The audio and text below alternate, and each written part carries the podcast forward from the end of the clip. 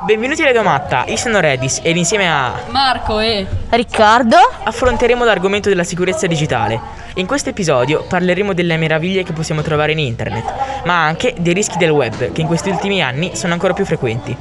Come tutti sappiamo, la rete è molto presente nella vita quotidiana e la troviamo utile in qualsiasi ambito, dalla didattica alla medicina, dall'intrattenimento al divertimento.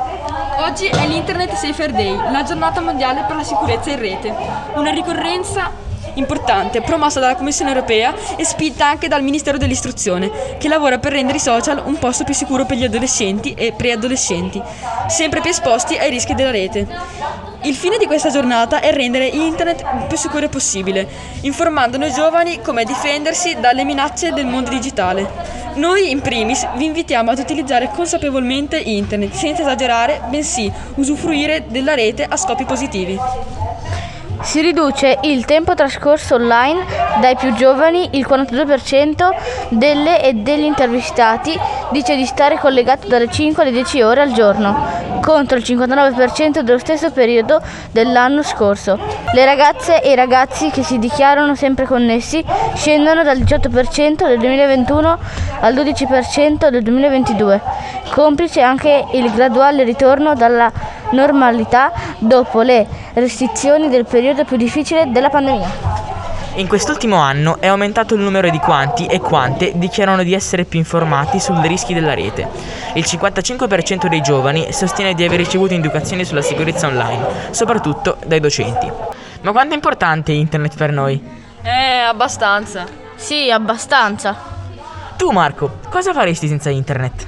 Bella domanda, Redis. Io ho già provato un'esperienza simile, perché negli scorsi giorni sono andato in montagna e non c'era internet. Quindi girovagavo per casa senza sapere cosa fare e in quel momento mi sono reso conto quanto sia importante internet per me. E tu, Riccardo, cosa faresti senza il digitale? Io senza internet farei di giochi da tavolo. Mi piace moltissimo Monopoli. E un bel giro in bici, oppure se c'è una bella giornata esco con i miei amici. Ottimo ragazzi, ma ora vediamo. Voi cosa fate tutto il giorno su quel cellulare? Io spesso navigo tra i social come TikTok e Instagram e ogni tanto pubblico qualche foto di famiglia. Ma Riccardo, tu sai che alcuni social non sono adatti ad un pubblico giovane? Certo che lo so, ma infatti io sto attento a tutti i rischi e i pericoli che il mondo social offre. Ricky, ma cosa o chi ti ha condizionato ad entrare a far parte di questo grande mondo dei social? Quello che mi ha spinto a scaricare queste applicazioni è stata anche un po' la moda, ma a parte questo sono stato influenzato dai miei compagni.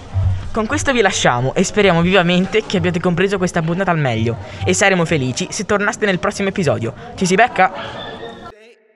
Mama told me never to judge before listening.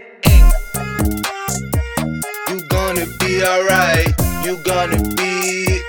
You gonna be alright. You gonna be. Uh. Alright. You gonna be. You gonna be alright.